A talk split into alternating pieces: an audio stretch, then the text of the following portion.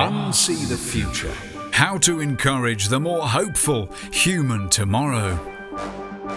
Episode 19 Poverty. Part 2. Last time on Unsee the Future, we began our finale of looking around the entire circle of the UN's global goals, its grand to do list to save us, by looking at its number one priority ending poverty. And we discovered that it doesn't matter where you are in the world, it's very easy to fall into poverty and hard to get out. And that some of the very strategies of growth themselves in the engines of wealth around the world have in fact exacerbated it. But to make real progress, is it time to address one aspect of our shared economic history globally that is at the very root of all our wealth and all our problems? What price the truly hopeful human tomorrow? Founder of Nuru, Jake Harriman, spoke at a TEDx meeting a few years back. In his talk, he explained the motivation for him wanting to found a humanitarian organization when he left the military, one with the headline goal of eradicating extreme poverty. He described a scene from his memories serving in Iraq with the US Marine Corps that left him feeling deeply frustrated. A local farmer, coerced into fighting the coalition, was making a break for it to enemy lines with his family. Desperate for help, it seemed he wanted to escape his whole country's desperation under a dictatorship now at war, and was waving his arms for help after pulling up at Harriman's lines and running from his car towards them. Not yet having any idea what was happening as this lone vehicle had sped nearer, Harriman said he knew he'd have to make a decision any second, as this solitary figure had flung open his door and made a break straight for them. He shouted for the man to stand down. The man kept running forward, shouting. Harriman ordered his men to hold ready. Behind the running man, a military truck from the Iraqi forces pulled up suddenly and soldiers jumped out. They ran towards the man's car and simply opened fire into it. The man stopped in his tracks, turned, and raced back towards the bullets. In a second, says Harriman, that man lost everything he had. The man's wife, baby, and young daughter were suddenly dead, there where he'd left them moments before in his car. And his desperate bid for escape, for help, had failed in the worst way anyone might have feared. Harriman said he felt lost for a moment as he approached the scene. Iraqi soldiers themselves now dead around the vehicles with the man's family after exchanges of fire. Then he found himself holding his rifle limply at his side and weeping with the distraught man. Then he said, it hit him. He felt angry. It wasn't fair, he said. It wasn't fair that the GPS coordinates of this man's birthplace dictated what choices he had in this world. In the middle of politics, sometimes defended with armed force, there are ordinary people just wanting to protect their families. And the injustices of conflict only compound everyone's poverty, it seems. And yes, in the most meaningful, pertinent sense of all our crisis defining human poverty today, when I say this, I consciously include those made privately financially wealthy by war. If flashpoints in history of conflict are always unfair to those involved, either serving or just caught in the crossfire, then how much deeper do the roots of injustice go when our economics are founded on the long term suffering of many? How stable a foundation is this from which to defend the more hopeful human future? If we can't have peace without justice, and we can't build a sustainably just future without accounting for everyone on Earth, and if all our wars are in the end about defending economic identities, what would reparations to African nations be if we added up the money Britain and Europe made from slaves? If you've never thought of the idea of actual reparational payments to black Americans, Europeans, Caribbeans for their history of exploitation by their historically European nations, I'm going to take a punt and say that's quite possibly because you're white. Might not even have ever entered your head, nor mine. Not even heard of it before a few years ago. When you're growing up, even the decade before you were born seems like irrelevant paleontology, stone dead fossil stuff. Flares gave me the creeps by the time I was 11, and I even had pictures of me wearing them, age 5 or something. So don't ask me about William Wilberforce. He may as well have been mates with Jesus. Then don't ask me why flares came back in the 90s either. I was old enough to just about eschew them at college. But the older one gets, the more one realises how stupidly fast time flies and how many mini epochs modern lives can have covered in such rapidly redecorating cultural times as the 20th century. Martin Luther King and Malcolm X were rallying for the very basics of legal dignity for black lives in America mere moments before I was born. Which means the gramps and grandmas of plenty of white folks still alive in the US today could have been immediate family members condoning lynching in the Deep South. Don't wince. It's just maths. This stuff is fresh, not ancient history. But the nature of our history is something quietly speaking to all this, if any of us notice it. Because if I mentioned Ottobah Cugoano and the Sons of Africa, you may well assume I'm referencing some incalculably hip 70s Afrobeat group you're now knuckle biting wishing you knew. That this was an African abolitionist group of educated black former slaves championing the stories of those suffering under British economic rule to the newspapers and society groups of 18th century London. Maybe as much news to you as it was to me before I googled it. Because who of us got taught that in school here in the UK? Certainly no one when I was there, in resolutely tight drainpipe jeans. As Dr. Alan Rice says in his useful outline of the slave trade's economic history, markup on Africans bought from slavers on one side of the Atlantic could be 600% on the other side of it when the idea began to boom in the late 17th century. And all Europeans were piling into the idea, having all piled into the Americas with plenty of plundered land now to put to good use and nowhere near enough hands to use it. By the time we get to the time of great British hero Horatio Nelson, such individual profits were down, but the trade was massive and driven by such a modern sounding problem consumer tastes, namely, of that intoxicating demon still holding us all hostage sugar. Although average profits on successful slave voyages from Britain in the late 18th century were less, at around 10%, this was still big profit. The love of sugar that developed in Britain and other European populations meant the demand for sugar could only be met by the expansion of the slave trade to keep their plantations busy, he says. But it tastes so delicious. Interesting that today, nearly two centuries after Britain finally abolished slavery across all its colonies, if you don't count the little place called India for a while after that, in the 1807 Slave Trade Act, it turns out we still find it so difficult in my country to freely talk about the real historic effects of the British Empire, its clever achievements, and its costs. Why are we not taught, for example, that Admiral Nelson's column inducing job was not simply defending the financial interests of Britain at a time when perhaps 80% of the country's blooming economy just was the triangle of the African labour trade, but that he heatedly opposed Wilberforce's momentum to outlaw slavery. Where is that in the national curriculum?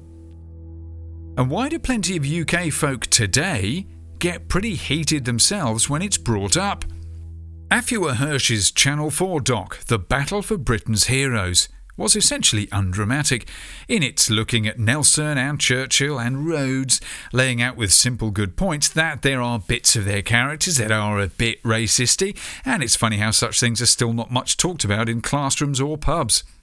But he didn't stop at getting a boringly predictable blizzard of abuse on Twitter, and of almost bored indifference to the actual racism from the nice academics she interviewed. As Matt Bayliss put it in the Daily Express, it doesn't matter that the programme was simply asking us why we don't talk about this stuff. Rather than pulling down statues and rewriting textbooks, Afua was arguing for a balanced view. Let's make sure our heroes, Nelson, Churchill, whoever, are presented warts and all. You couldn't really argue with it, except to say that's not really what having heroes, national or otherwise, is all about.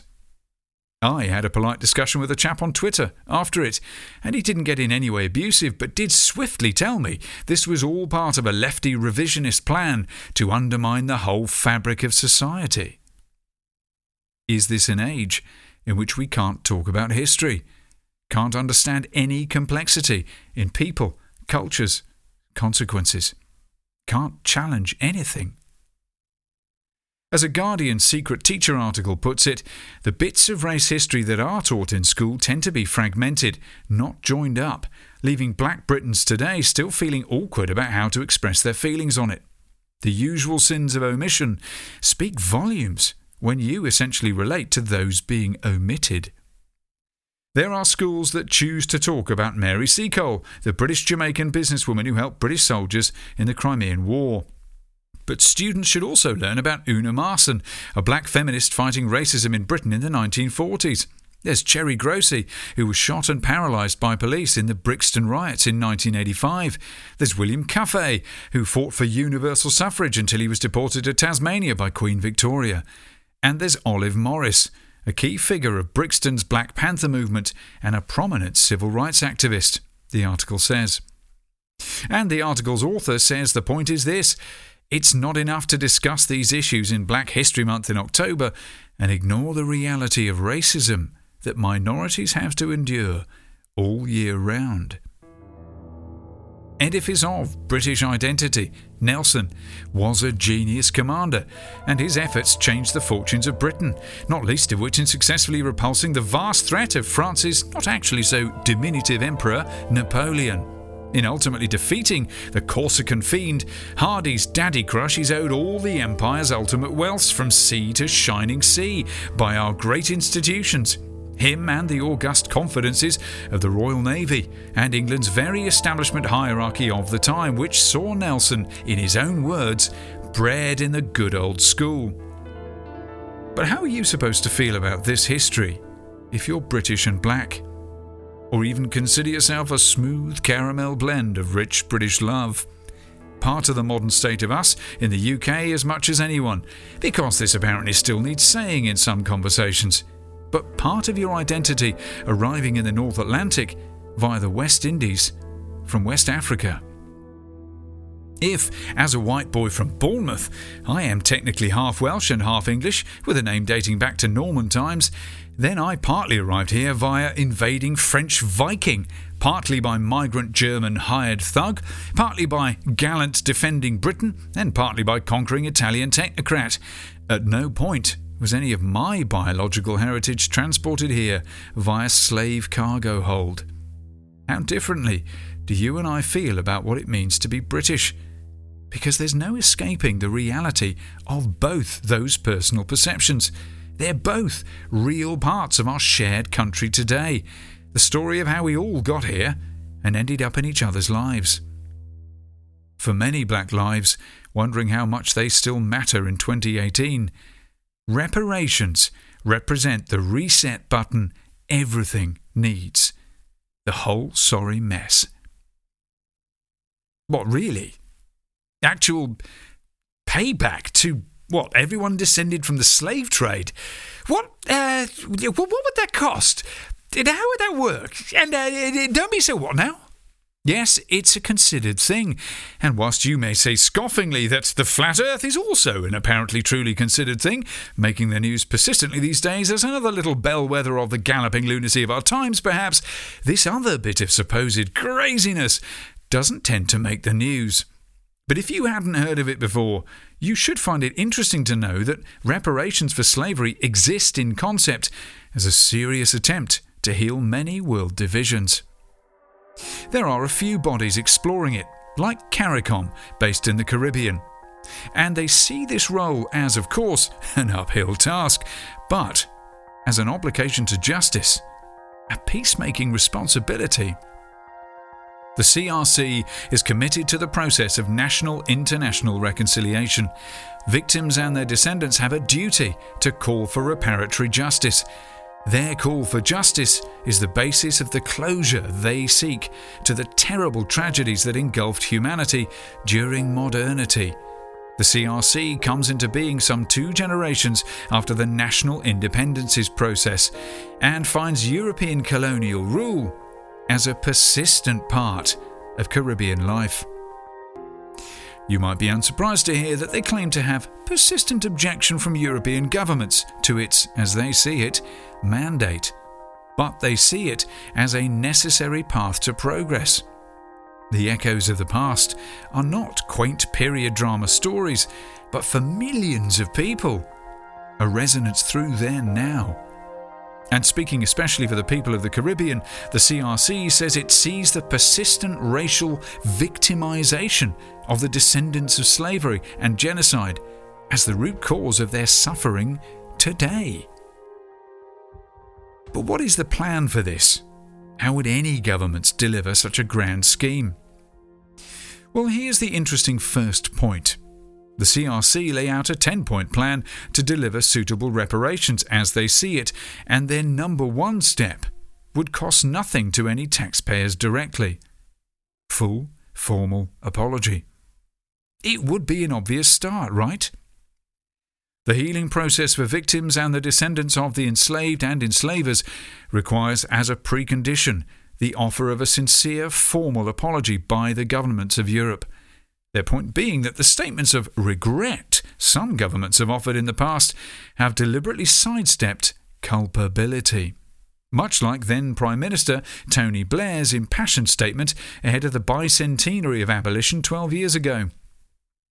As the Telegraph reported at the time, Personally, I believe the bicentenary offers us a chance not just to say how profoundly shameful the slave trade was, how we condemn its existence utterly and praise those who fought for its abolition, he said, but also to express our deep sorrow that it ever happened, that it ever could have happened, and to rejoice at the different and better times we live in today.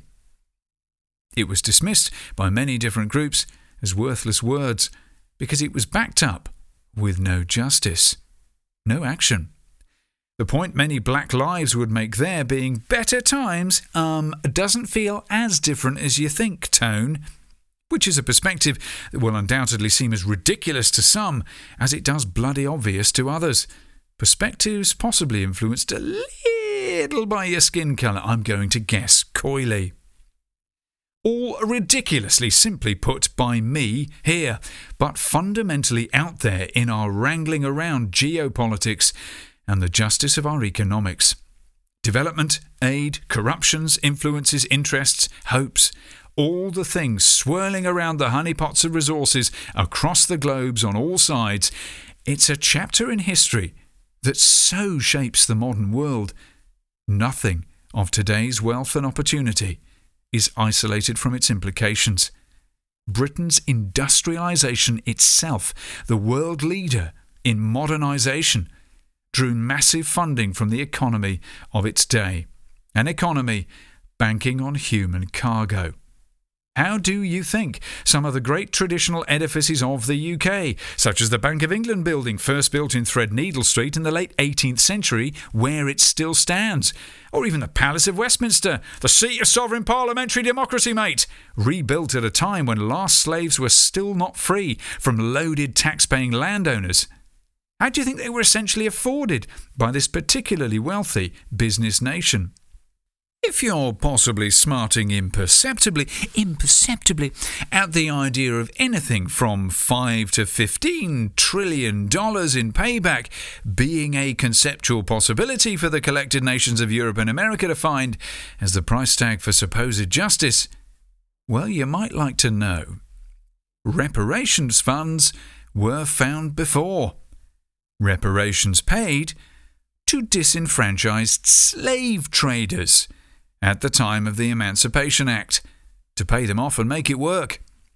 The British government allocated the equivalent of billions in today's money all on its own, a giant wallop of its GDP at the time, to compensate the rich so heavily involved in the business. At about the same time, they were throwing up the new Houses of Parliament, so it's obvious the sun was still only rising on Victoria's global economy.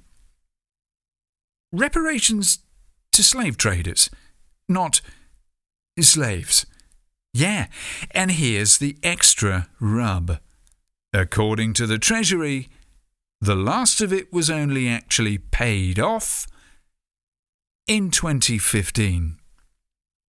Think about that. As The Independent reported in 2013, when a study of the reparations documentational history was published by UCL, a list of prominent people in today's Britain were revealed as descended from families who benefited from the payoffs, including former Conservative PM David Cameron. A rather smaller society than advertised, you might say. Now, naming names of people with dodgy sounding family is sort of pointless dog whistle stuff, of course, because naming anyone without dodgy ancestors in there, who are we to hold each other accountable to them? But the relevance of these revelations is simply this Look at who is related to who, and still in positions of influence over Britain today. Today. People and institutions like banks. How far away is history to us? It wasn't abolition that triggered this reparations plan. It was another Act of Parliament more than a quarter of a century after it that not only finally forced the emancipation of people already enslaved, far too late for thousands of them, but also triggered the huge payouts for their suddenly former owners. Legislation that, as Sanchez Manning's article puts it, made provision for the staggering levels of compensation for slave owners, but gave the former slaves not a penny in reparation. Manning quotes Dr. Nick Draper, who headed up the study, as saying there was a feeding frenzy around the compensation. A large proportion of the Victorian elite was entitled to payouts, and many had the equivalent of millions given to them. And yet, freedom still didn't come for thousands of slaves, even at this point with the concept of apprenticeship, demanding former slaves work out an unpaid contract with their same masters while they were trained, as it were, to be able to cope on their own. What this turned into was sometimes worse conditions than before, with special magistrates dispatched to Caribbean plantations to help the recently handsomely compensated plantation owners enforce justice from any unwilling supposed former bondsmen. And there's an interesting detail that will also resonate with the modern mind from this precise period of economic history. The treadmill. Ever felt you're on it in your dead end job? You should know it doesn't mean a boring running machine. It means a punishment device, and not your normal self inflicted one. A splintery drum of boards that used prisoner power to turn mills or pumps, but which were, under apprenticeship, used as an even more deliberate torture. As Kris Manjapra explains, apprentices accused of laziness, what slave owners called the Negro disease, were hung by their hands from a plank and forced to dance the treadmill barefoot, often for hours. If they fell or lost their step, they would be battered on their chest, feet, and shins by the wooden planks. The punishment was often combined with whippings and it's not like you could even nip out behind the bins for a forlorn fag in the car park. How far away is all this from us today? As we stand next to each other with British passports that are about to turn resolutely, supposedly traditional blue again, and have very different feelings and personal connections to our shared British identity. This quintessential modern digital nation. If we can name names of people still in the establishment, if black British citizens had their taxes still paying off, some body or other benefiting from slave trade payoffs until the middle of this decade, and if the cultural habit of our day is still such that our history doesn't teach us all this joined up, you knew all this and I didn't, then is this history at all, in a sense? Is it, in fact, still part of our business as usual? So much, in fact, that the full circle of our look at the global goals brings us back to where we started climate because Britain led the Industrial Revolution. Its culture of innovation, confidence, audacity, intelligence, science, even storytelling transformed the world, funded vastly, fundamentally, by the slave trade. And the biggest single result in the end is the crisis of an entire planet's shifting relationship with humankind. The climate crisis the thing that every other crisis is happening within. On the surface, the world is vastly different for us. Wealth like the world has never known, an explosion simply of colour in every conceivable way, and of sound, music, story, of possibilities for ordinary people. We have lassoed the very moon, and billions of ordinary schmoes like me and you live like little Greek gods, even bored and neurotic in our wealth, the like of which ancient world leaders couldn't sufficiently dream of. And amidst it all, we can be friends. We can cross divides that were unthinkable mere seconds ago in history. So many daily interactions and opportunities are a multicultural melt of wonderful possibilities compared with what looks like another age entirely now. The age when the slave trade finally founded, perhaps especially in modern Britain. Itself, a country I'm used to thinking of as full of creative possibilities, triumphant in daily acts of humour, charity, generosity, creativity, so many glimpses of a future that's so cheerily human. I owe the land of my birth so much of me. But under the surface, many argue it is essentially the same system, still working. For all the dramatic changes in psychological economic software, if you like, now running the modern world since the financialization of it, the attitudinal hardware, so to speak, is still the foundations of the same world machine other age men built. And millions of us know it, and millions of us don't. As Kehinde Andrews tells D&C, we must understand that slavery and colonialism are what Western prosperity and the current world were built on. Slavery brutalized all societies involved. Atrocious racism survives, both in severe structural inequality and in blatant racial prejudice. But is the lid unscrewing slowly off the world machine in our now of fearsome realities. And is it so fearsome because, yes, if this is turning out to be like Wells's Martian capsules, blasting through the gently twerpling evening summer trees of cosy Horsell Common in Sussex, with that ominous giant clang of the lids falling right off, precipitating unspeakable monsters of alien form, rising up to enslave us with giant stalking genocide machines, then well, no wonder we're all psychologically running for the ships. Is the possibility of facing what's inside too awful to contemplate? So much so that we never will adequately. Not least because we all have things we'd rather not discover in there. In looking at the long awaited publication of Zora Neale Hurston's Barracoon, Afua Hirsch shares some bitter facts woven into this story written in the 1930s by the legendary Harlem Renaissance writer. because, in the book itself, as Neale Hurston interviews in detail the last survivor of the last known slave ship to sail from the African continent to America with human cargo, spending fascinating time with this man then in his late 80s, she admits to feeling torn about the reality of his story. That he wasn't kidnapped by white traders, he was sold by fellow Africans.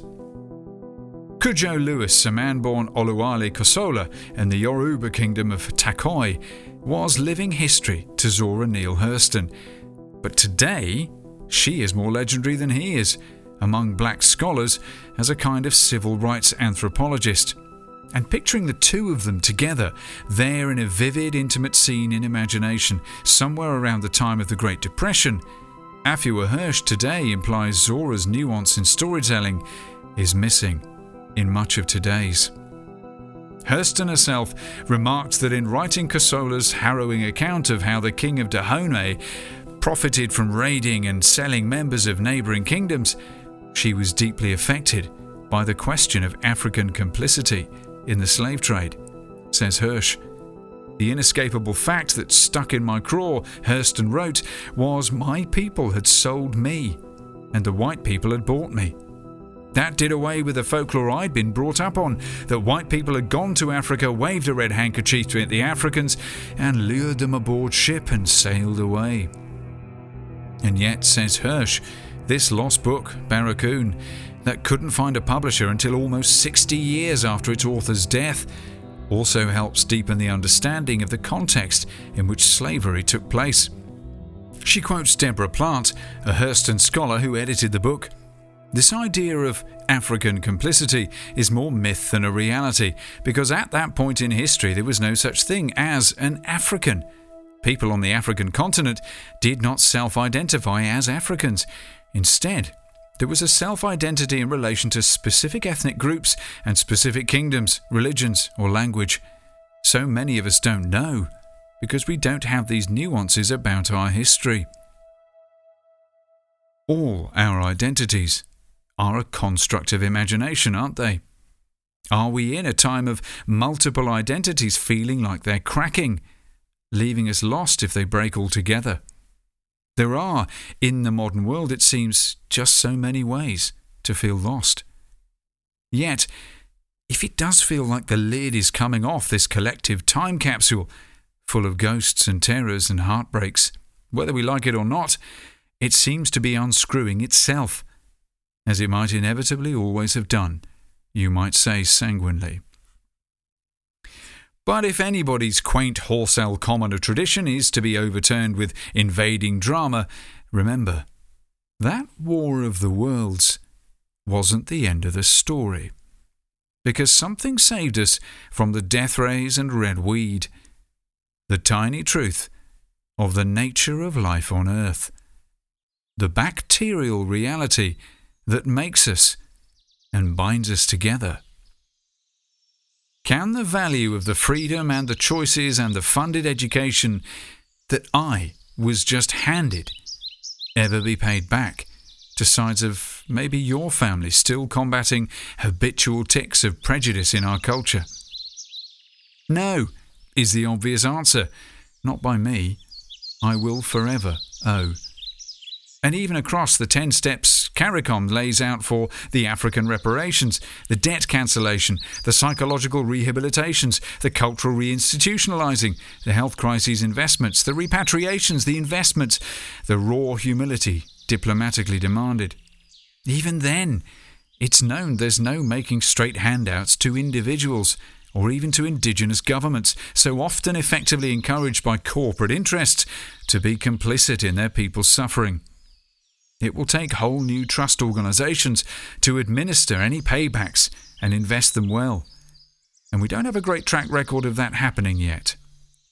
Debt is owed in multiple ways by everyone at all levels. May sound oversimple, but it's true. Many families down at ordinary us level have been drowning in debt, trying to stay afloat. It's a regular theme of modern times.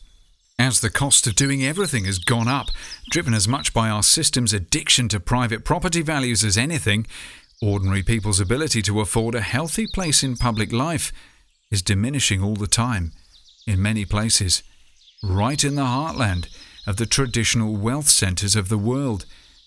And as this begins to affect infrastructure investment for ordinary people by public bodies and the governments they supposedly voted in, it leads in turn to a growing infrastructure deficit in the whole public realm. And infrastructure deficit leads directly to social deficit, a thread bearing of the fabrics supposedly richly woven for the good of the nation to bind it together economically from the old cotton mills, supplied by the old cotton fields of Alabama. In the meantime, there is you and me, trying to patch up our cheaply made jeans, trying to get on. And you know, what can we do? From the world's current stooping shuffle, I think there's one thing we can do. I think we can look up. Seeing the hopey changey bit. Dream of being rich? Of what it might be like to be a billionaire? I find myself wondering this again as I wrap up the costs of doing daft, hopey, changey art and start going looking for the next thing I can actually bill someone for. But if we dream occasionally of being them and of having their choices, what do they dream of? Once you supposedly have it all, well, what comes next? Interesting that all of the top six richest world individuals we mentioned earlier, all of them men, are described in their Wikipedia profiles as philanthropists alongside their day jobs. What audience are they playing to there, I wonder? Once you're a billionaire, who do you care sees you publicly as a human being as much as a business person? And what does it say about them that so many of them are investing in conspicuously futury things? Are they finally losing the plot in planning to leave the planet? Or is something so far removed from the pressures of poverty, it seems the epitome of ghostly wealthy disconnection, actually something that might hold a symbolic key to all our ambitions to make the human race truly wealthy? In trying to invest in getting more of us out of the gutter, should we be even spending a single penny on trying to get more of us out into the stars? Or does the penny finally drop when the penny floats? The designer of Spaceship One, Burt Rutan, the aerospace engineer whose team won the SpaceX prize with the craft, was philosophical as Dr. Brian Cox interviewed him for a BBC documentary, The 21st Century Race for Space. He said, Why do we, as the human race, want to fly into space? Push and push and push. I think it goes back to why we're different from the animals. The animals live to survive, humans live to explore, to find out what's over that mountain. On December 17, 2003, the 100th anniversary of the Wright brothers' first powered flight, Brian Binnie was at the controls for the first powered test flight of Spaceship One, taking the craft to a top speed of Mach 1.2. And he went on in the second flight to break the record for the highest winged flight in it. And he too, formal naval pilot and practical Princeton graduate, was philosophical as Cox interviewed him about the human experience of flying into space. In fact, he was dreamily thoughtful as he spoke about the memory of what happened after the incredible adrenaline rush of the rocket motor firing, propelling the craft to its 112 kilometre altitude from its parent ship launch, and the motor was then shut down. It was, he said, for all the excitement that got him to that moment, by far the best part. It's as though you step across the line into an entirely new dimension, and this instant karma of weightlessness, he said. And it happens just like that. And you realize, he continues with a slightly lost for words pause, You're in space. And it's as though somebody's pulled back a stage curtain for the benefit of your eyes only. And you look up, and there it is this black void. That is space. And he pauses again, thoughtfully. It's a mystery and menace. But you can also sense its majesty.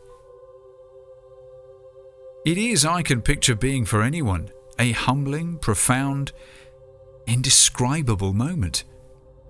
A moment of such perspective. The first time you see Earth from space, and see space as it really is. So black, so vast. Carl Sagan's masterful hijacking of the Voyager camera against sensible orders from the mission command who wanted only science gathered from their delicately precarious, impossibly distant seeming craft's instruments is an image that changed the world. The pale blue dot. Something that took the image of Apollo 8's iconic Earthrise photo and raised the frightening perspective of our one home planet to the ultimate truth all we know of us isn't just hideable with a thumb. It can look like a speck of dust to be wiped off a photograph. These are the science and engineering and, yes, politics driven moments that mark humanity's very, very first steps into getting true perspective on itself. And tell me, what price that? It's no wonder many of our billionaires think there's a lot of cash to be unlocked in space tourism or in building an escape plan to Mars. We can't afford to lift all humans out of poverty or global justice redefining reparations, but we can afford to go to Mars.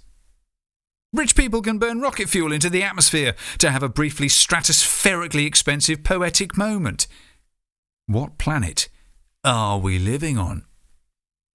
On the face of it, yeah, you're right. And the drivers of the space race were blatantly politico economic, a race to flex the idea of supremacy between the US and the USSR. But, regardless of what the disconnected rich splurge cash on instead of human equity, it brings me to the experience we collectively have of progress. It doesn't happen uniformly, does it? And I think there is a very basic principle we have to bear in mind if any fight for justice or struggle to build in sustainable new systems of wealth are going to work. We are not dealing with economic units. We are not trying to find new ways of accounting for human life like counting beans. That's the good old schools kind of engineering. We're dealing with people. And if people are born to do anything. They are born to explore. Take away inspiration, and we take away progress's ability to ever take. And like it or not, our inspiration is outgrowing this one planet's horizon. The nascent story of humans taking to space, spreading their cosmic wings for the first time, inspires millions to look beyond the now it's the resurgence in the scientific understanding of our celestial neighbourhood afforded by space technology that is giving many people hope. It simply has to be some small but noticeable part of the story of us right now because it just speaks to us, to our instincts, to grow way beyond the treadmills of globalization. And here's the truth like all travel, the more we get out there, the more we learn about home. Like a personal anxiety coping technique, being able to pause the business of building our now and pull out mentally to low Earth orbit and see our context, it is as amazing to us, as calming, as inspiring, as hope filling, as any image of progress can be. It shows us just how tied our bloodlines are. Seeing the Earth from space is when hardened test pilots and engineers, the frontier heroes of our modernist times, really first get it. A kind of reverence for life. As Colonel Bob Springer, astronaut who flew with the Space Shuttle Discovery twice, said to me once, Everyone who goes into space comes back an environmentalist. Everyone. I think simply such perspective might give us some practical help down here, right down at ground level. Some psychological tools to take us forward. Firstly, the fruit of such reverence might be a little attitude change deploying a very humble word into our thinking. Because I think a first definitely possible way forward we can any of us engage as we work out what must be done is, I believe, a key aspect of the whole shared future. Helping to develop a story of grace. I don't simply mean picturing William Wilberforce singing Amazing Grace flintily as the eventual poster chap for everybody's abolition work, though it's easy to imagine him doing so.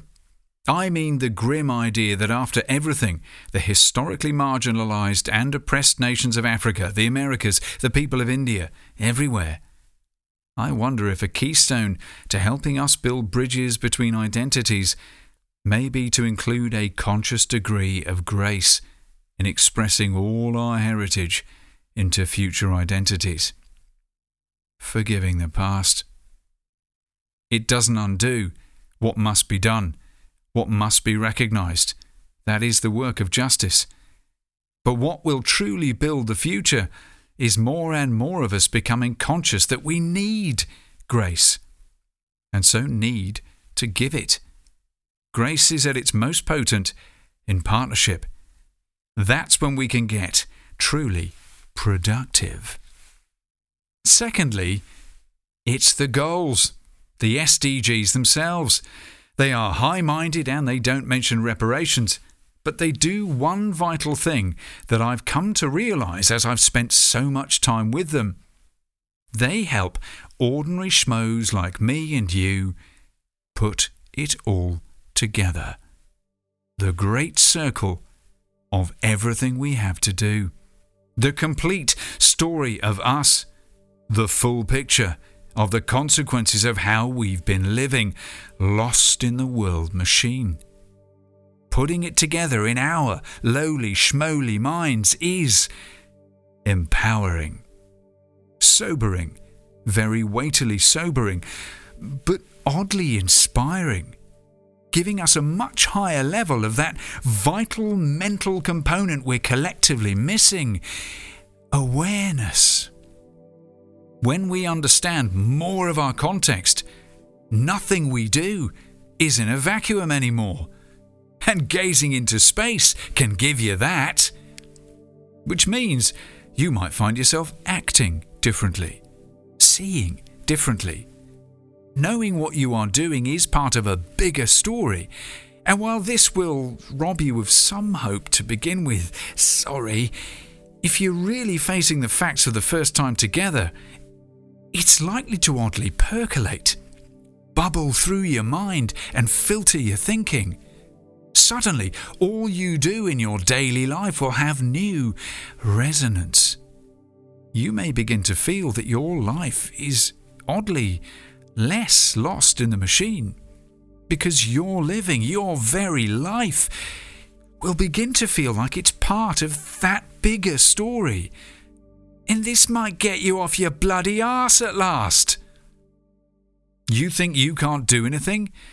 As Kris Manjapra points out in a grimly frank history of the slave trade, over the past few decades, scholars have stressed the ways in which the anti slavery movement depended on expanding democratic participation in civic debate, with British women and the working classes playing a crucial role in the abolitionist ranks. British parliamentarians were inundated with thousands of petitions from ordinary people, pressing them to pass laws that eventually brought slavery to an end. So much of the 18th century Britain is unnervingly like today's. The hierarchy, the gossip, the papers, the society trends, the consumer fancies, the bawdy entertainments, the worthy hopes, the blind ignorances, the sincere intentions, the arrogant abuses of power, the satirical wits, the inequalities, the prejudices lurking. But while it looks like the same machine under the different lace cozies, look closer and you'll see something has changed. The machine is infected with nanites. It was the enslaved themselves who rattled the cages, forced uprisings that destabilized the system, sang the songs, built the cultures, held on to their identity, and pushed it up through the earth into the sunlight, evolving and growing, knowing they were every bit as civilized as their savagely dehumanizing oppressors, knowing they were every bit right to stand up for who they were, what they believed. They knew. They could see a future. And they didn't ever become the under species they were forced to be. And in the end, they got noticed by other humans prepared to surrender a little to empathy. Today, well, we're so swamped with channels of information, it has overloaded our attentions. How can we ever muster sufficient focuses of public attention we can skew the system with and force change? Yet, connected like this, our collective empathy has not so much been empowered as fundamentally upgraded. For the digital networked human, you and bloomin' me now is a whole new level of us. You are the ghost in the machine, connecting a living new machine in the lungs of the old one. And every new connection you make reshapes it. What shape would you like it to be today? The truth is, when you pull out this enormous theme running under all our modern economics, yes, slavery it goes beyond Africans or native nations of any kind being bought, sold, and abused by old empires. It's no conchy student poetry to say there is a kind of slavery net ensnaring all of us, an entrapment of thinking in how we live that I would say keeps us docile, kind of asleep, asleep to the human potential, and to the things we can collectively do to address injustices. It's the kind of thinking we're trapped in that led to historic slavery in the first place. And the question many are asking is this Is the now of fearsome realities beginning to wake up more of us? Umair Haque, writing for Medium, says he thinks we're simply in the age of collapse. Ha ha! That our culture's inability to question the fundamentals has perpetuated it way beyond its ability to stand up. That the kind of super people that corporations effectively are, omnipresent and multi connected to more than human powers, makes them the overlords of our time. But the reality of any hope to defeat these killer automatons stalking the earth, subjugating us, is in the fact that the world machine they're part of is a system beginning to fail simply too many people in what people are? The people running it. All of us, top to bottom. Humans. This global system is not benefiting the average person in any real way financially, socially, culturally, relationally, politically, economically. It might give him a cheaper TV and the drugs to numb the pain with, but soothing the pain away isn't happiness. And while you might say that his saying this really is getting a bit student conchy poetry club, it's hard to deny the sense of disillusionment driving populist times. So much a consequence, I'd say, of our expectations not matching reality. Which means, and now is the time to help change those expectations of the very things we consider of value to us. If your life was stagnating and I asked you, free trade or a decent life, you'd laugh at me, wouldn't you? Are people human beings or are they just mindless workers, insatiable consumers, and heartless competitors? says Haque.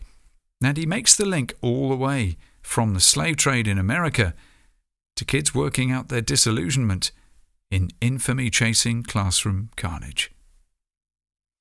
But even in this failing system, he says, there are examples of not being so enslaved to it, suggesting it's the good old Nordic nations that show better how it's done. They are not protectionist nations. They trade away happily, but they also do something that the rest of the world does not do so much. They reinvest the gains from trade in robust universals, strong social contracts, things like parental leave, healthcare, protection, insurance, incomes. They're all guaranteed. So there is not the tension there, so much, at least of trade versus livability. Yanis Varoufakis, lefty Greek showbiz economist, suggests we won't make any practical difference to the crises of now by looking backwards to the achievements of our system, even if they're as world shaping as the collective epochs of capitalism have been. He recalls Back in 1991, a left wing friend expressed his frustration that really existing socialism was crumbling with exaltations of how it had propelled the Soviet Union from the plough to Sputnik in a decade. I remember replying, under his pained and disapproving gaze, So what? No unsustainable system can be ultimately sustained. Now that globalization is also proving unsustainable and is in retreat. Its liberal cheerleaders resemble my friend when they proffer similarly correct yet irrelevant exaltations of how it lifted billions from poverty. He makes the point that we have a lot of money kicking about, but we're not investing it where it's actually needed. Humanity's accumulated savings per capita are at the highest level in history. However, our investment levels, especially in the things humanity needs, such as green energy, are particularly low. He describes the real story of us globalizing as going right back to the first migrants. All of us. Humanity has been globalizing since all our ancestors left Africa, the earliest economic migrants on record. Moreover, capitalism has been operating for two centuries like heavy artillery, in Marx and Engels' words, using the cheap prices of commodities to batter down all Chinese walls, constantly expanding market for its products and replacing the old local and national seclusion and self sufficiency with intercourse in every direction, universal interdependence of nations. God, economists can get filthy, can't they?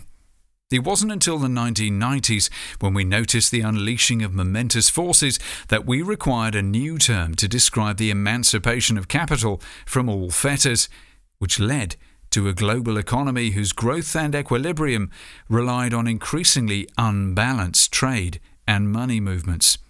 It is this relatively recent phenomenon, globalization we call it, that is now in crisis and retreat. So then, what does this mean for us? Left here at ground level to deal with it every day, psychologically and practically. What is history and what is heritage? How do we define the difference in our minds? Because let's face it, it was none of us that did those specific historic things. We were none of us alive in that context. It is, in so many ways, history. But we all of us get to choose our conscious identity today, or perception of heritage, piecing together the fragments of ourselves into the collage we believe in. And if we can feel empathy with the bloodlines we learn to be connected with in our imaginations, as we experience what others perceive this to mean in the way they treat us, can we yet delve deeper into our minds and feel a glimmer of empathy? For the blood running through everyone's veins. It's as hopey changey hippy peace song as it gets, but it's also the bottom bloody line of our economics. Influenced as enormously as we are by our education, our family, our cultural atmosphere, it is possible that those things themselves can change when we resolve to influence them back. And in new partnerships, who knows what realities we can make. Howard Zinn activist and historian, describes it to perfection in a quote reminded to me by the lovely First Lady of Momo while she was reading Noam Chomsky's Occupy, presumably while furthering her bid to overturn her gift to be a naturally profoundly balanced person to become instead a loony barking Marxist, presumably.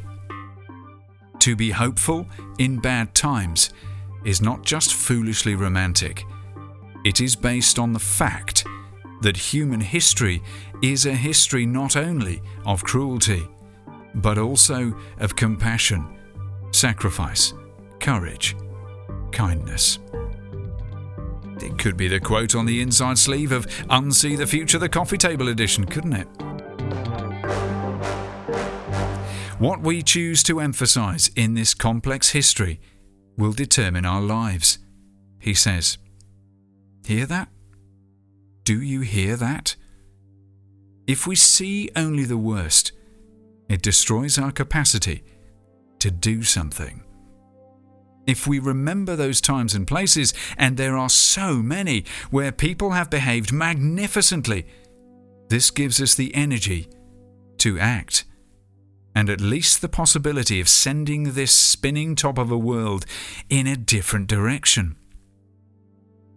What's emerging really is a truly globalizing world, one where we can no longer hide our sacrifice zones because they have phones. The business as usual of this chapter of human life on Earth seems, well, it seems the most likely and possible one, doesn't it? Glimmers of hope, but the reality of overwhelming selfishness baked into the systems of the world machine just grinding on. But Whatever the pain you and I might be labouring under today, defining our ability to think about anything, the statistical, pragmatic truth surrounding all our contexts is that the consequences of collective human living are converging to overwhelm everything. Our selfish business as usual is not sustainable so things will never go back to the way they were when things suited you better than now, if they ever did. Or to some pre injustice age. Or to Eden. Our job is to help see what life is like after we've tattooed the indelible scars on us and the planet. How to live with the semicolon. Farhad Mirza a human rights activist I met once during a travel glitch that had us spend an unexpected rainy night talking the world in a bar in Berlin, posted this on Twitter. No one leaves home until home is a damp voice in your ear saying, Leave, run now. I don't know what I've become. Home by Warsan Shire. We are all the migrants the immigrant lost. We can continue to try to just shut each other out, push each other away, but we are only storing up bigger and bigger problems for us and our children, for the planet we all have to live on. Can we reach a tipping point moment where our work to face the crises, educate and empower and enfranchise the refugees, repower the countries they're fleeing from, emancipate the enslaved homeless looking for refuge in a storm? starts to shape a new earth. Even new ideas of heavens possible in it. I think it won't be super saviours that rescue us. It won't be leaders alone, in the old fashioned sheepling sense of them, that will or can light up the complete global goals into a significant measure of success. The revolution won't be led. The evolution will be encouraged. The symptoms of our living tell us what's wrong. Injustice presents everywhere as the daughters and sons of former slaves struggle to live lives as ordinary as and equal to the sons and daughters of former slave owners. So many daily blindsides from friends and co citizens, a system built by dominating men, leaving men and women across all cultures struggling to know how to relate as equals, and mental health the world over imprisoning us in habits of comfort and desperation for purpose that is squandering the incredible medical advances, prolonging the lives we have to live to feel broken and lost in. All while the complete song of nature is ringing in our ears, a low building hum, a chorus of animal voices calling us to do one thing. Wake up wake up to who we really are. For we are the part of the great circle of the earth that has the purpose to sing for her, for all life. We can give her the words. The world machine is broken. The plan for fixing it is imperfect, but we ourselves are the wonky componentry, every one vulnerable, fat headed, ignorant of some things, understanding of the value of others, impoverished in so many ways we are too poor to even see, struggling to know ourselves, lost and disempowered, humiliated and degraded. But we ourselves are the answer. We ourselves are the hopey changey bit exploring the multiverse of examples of this happening all around us now. Hey, this will be Unsee the Future's ongoing mission, I think. From rebel banks printing money to buy back household debts in England, to communities coming together to regreen the drylands of Ethiopia's desperate Tigray region, to the rise of veganism across the West, linking better health with less damage to our resources with a more humane psychology of consumption from the explosion of projects building an economy of sharing, wanting to work for good instead of paychecks alone, wanting more time with loved ones and a much stronger sense of open community, the increasing seriousness of the universal basic income. The volunteering principle emerging naturally, not just around BS 9 to 5s, but in the way we value business projects themselves, to the flowering of truth budding in our sexual cultures. The admission that we're not stiff cutouts of identity, but wobbly shaped individuals linked by our collective need of each other and our collective suffering, desires, hopes. It is our role now, surely, to put everything together in our minds and actively work against the fullest sense of human poverty, our disconnection from life on earth. To recognize ourselves in the whole beautiful, rare, astonishing, diminishing web of it as we learn to change the way we see it. And it will not be something we can fix with a switch flick. We are in transition. Generation now. From slaves to free folk, from stereotypes to people from separate consumers to flocking, reforming, sharing, shaping, encouraging global community. Is it any wonder more of us are being heard in our experiences of embodying the personal experience of transition? And do the trans of us have a profoundly simple testimony to us, to us all, in their hard won identities? Explored as it was in a way a whole generation ago in Ursula Le Guin's prophetic ice cracking, The Left Hand of Darkness. We won't lose our humanity in leaving the freezer mold forms of us. In daring to realize who we are, we'll find it.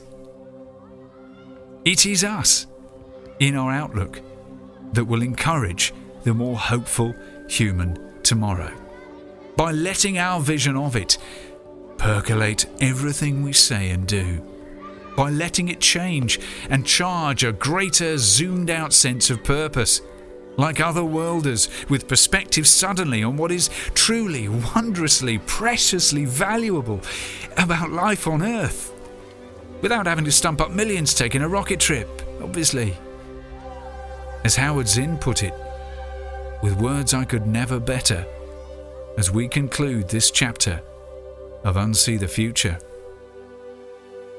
If we do act, in however small a way, We don't have to wait for some grand utopian future. The future is an infinite succession of presents. And to live now as we think human beings should live, in defiance of all that is bad around us, is itself a marvelous victory.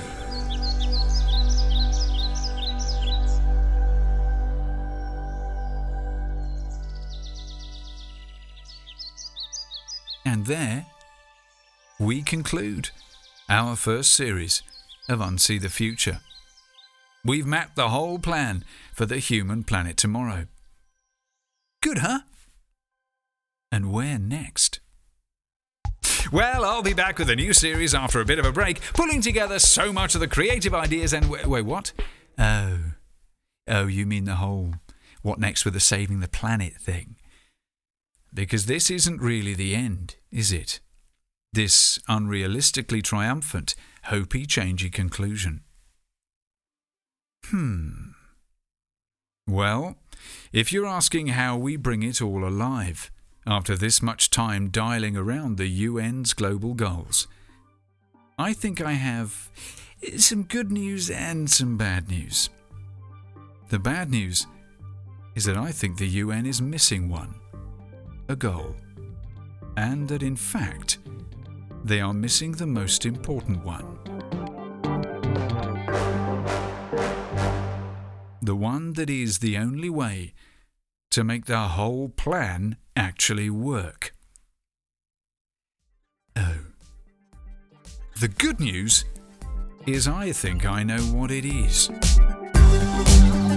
Next time on Unsee the Future, a one off special, episode 20 Art. Discover more links and video and reading on the blog of this post at momotempo.co.uk forward slash lingo. And be the first to get the future in your inbox. Subscribe to the Momo Memos at forward slash amigo. Listen, read, ponder, and share. Do. Unsee the Future is a Momo Tempo production. Obviously.